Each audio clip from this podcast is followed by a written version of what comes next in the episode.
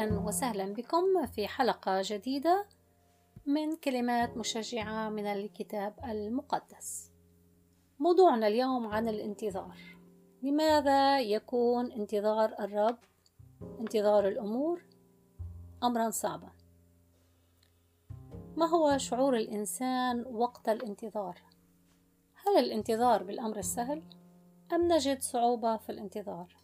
هل طال انتظارنا لأمر ما لدرجة أننا شعرنا أننا ننتظر المستحيل؟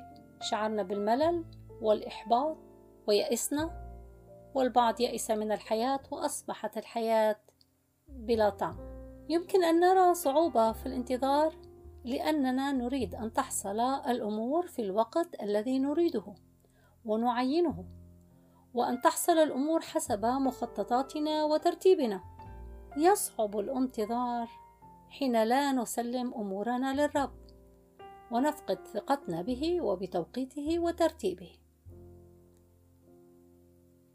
أحبتي الله يكرم طلباتنا يستجيب صلواتنا ولكن في حكمته يعرف تماما الوقت الذي يعطينا طلبة ما. حين نثق بحكمته يسهل علينا التسليم والانتظار. الرب لا يخيب أملك ولكنه يعمل بتوقيت أفضل من كل توقيتاتنا وتخطيطاتنا وتوقعاتنا. الله يرى الصورة كاملة فهو يعرف ما هو الأفضل لنا ومتى. نحن نرى ما نستطيع أن نراه اليوم والأمس ولكن نحن لا نعرف المستقبل. لو توقعنا ماذا يحصل بالغد لا نعرف حتى إن كان هذا سيحصل أم لا. فنحن لدينا الصورة ناقصة ولا نرى الصورة بمعناها الكبير. ولكن الرب قادر أن يرى الصورة الكاملة وقادر أن يعرف ما هو الأفضل لنا ومتى. يقول الكتاب المقدس الله طريقه كامل. الله طريقه كامل. في المزمور الثامن عشر. فإن كان لنا ثقة أن طرق الله كاملة إذا لنا ثقة أنه مهما فعل سيكون رائع وكامل. المهم أننا آه، نتبع الأمثال الثلاثة خمسة وستة آه، في كتابنا المقدس يقول توكل على الرب بكل قلبك وعلى فهمك لا تعتمد في كل طرقك أعرفه وهو يقوم سبلك. فأيا كانت توقيتات الرب هو وقت كامل وهذا يجعل الانتظار آه، أقل صعوبة وبل يصبح مبهجا أيضا.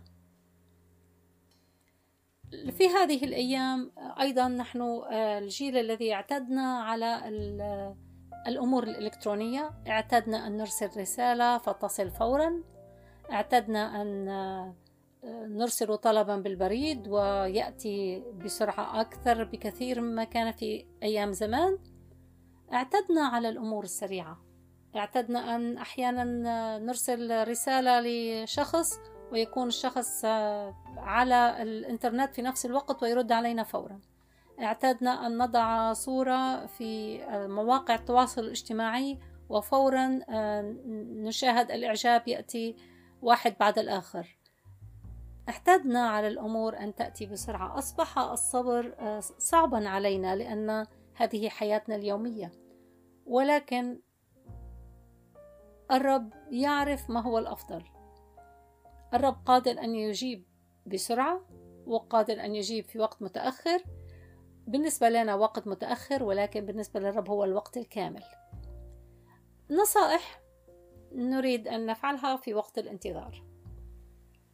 الأمور صعبة أحيانا تكون أمور صعبة ومزعجة ومؤلمة ولكن نصائح في وقت الانتظار من كلمة الرب ملقين همكم عليه فهو يعتني بكم.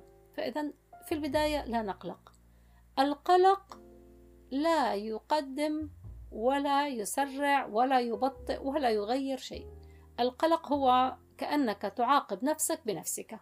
فالقلق لا ينفع شيئا إلا أنه يؤدي إلى صداع في الرأس ربما ربما آلام في المعدة ربما نفسية متعبة. فإذا حين يأتي القلق قل للقلق اذهب عني عندي إله يهتم بي. تذكر وجود الرب علينا في السابق. اختباراتنا مع الرب في السابق تذكرنا بجوده وأمانته. فنتذكر جود الرب علينا ونعرف أن الرب هو إله الأمانة. تذكر أن الرب لا يتغير هو إله الأمانة إله المحبة. فإذا كان معنا في الماضي لماذا يتركنا الآن؟ حتى الآن نحن بخير. لماذا يتركنا الرب الآن؟ هل فجأة يقرر الرب أنا لن أكون إلهكم سأترككم؟ نفعل الأمانة وننتظر الرب. نتمسك بإيماننا ونضع الرب القادر على كل شيء أمامنا في كل أمر. هنا التمسك بالإيمان التمسك بالعمل الصحيح التمسك بالمعايير المسيحية. يعني يقول الكتاب المقدس اتكل على الرب وافعل الخير اسكن الأرض ورع الأمانة وتلذذ بالرب فيعطيك سؤل قلبك سلم للرب طريقك اتكل عليه وهو يجري. هذا في المزمور السابع والثلاثين. فإذا نحن في حالة الانتظار. يقول اسكن الأرض ورع الأمانة. نحن في حالة الانتظار. ما هي الأمانة؟ الأمانة حياتي أمانة تصرفاتي أمانة. هناك أمور نحن مطالبين أن نعيش هذه الحياة بمعايير بأخلاق المسيح. فنحن حين ننتظر يجب أن نتمسك بأخلاقنا نتمسك بالأخلاق الروحية المسيحية نتمسك بعمل الخير. لا تجعل أي شيء آه، يدعك أن تتنازل عن مبادئك المسيحية عن المبادئ العالية. لا تتنازل لا تتنازل عن مهما كان لا تلجأ للكذب لا تلجأ للأمور الملتوية. نحن نكون بلا لوم. لكي نكون بلا لوم أولادا لله بلا عيب. في وسط جيل معوج وملتو. نحن الجيل معوج وملتوي ولكن نحن بلا عيب ولسنا ملتوين. نحن بسطاء بساطة المسيح وبراءة القلب المغسل بدم يسوع المسيح. نستمر بعمل الصح. إياكم إياكم إياكم أن تكونوا بعيب. الرب يقول تكونوا بلا عيب. إيانا أن نتنازل عن أن نكون بسطاء. الجيل ملتون ومعوج ولكن نحن أولاد الرب ليس كذلك. فلا تجعل فترة الانتظار تبرر أي سلوك لا يرضي الله. تذكر أن أي سلوك لا يرضي الله سيأتي بالتأديب. ودائما كنت أقول لطلابي أن من يلعب بالنار يحرق يديه. هذا مبدأ. تلعب بالنار تحرق يديك. لا أحد مشى في النار ونجا. تمشي في النار تحترق. تلعب بالنار تحترق. فإذا اللعب بالخطية يؤدي إلى دمار. فلا تلعب بالخطية. اجعل الانتظار هو وقت القداسة وقت التكريس للرب وقت الصلاة مع الرب وقت أن تكون تنقي حياتك في كل يوم. فإذا لا تقلق قل للقلق عندي إله كبير أيها القلق عندي إله يهتم فيه. آه، لا تسمح لفكر القلق أن يأتي إليك. تذكر جود الرب وإحساناته عليك. تذكر أن الرب إله الأمانة لا جور فيه لا جور فيه هو لن يظلمنا. اتكل على الرب افعل الخير. افعل الخير.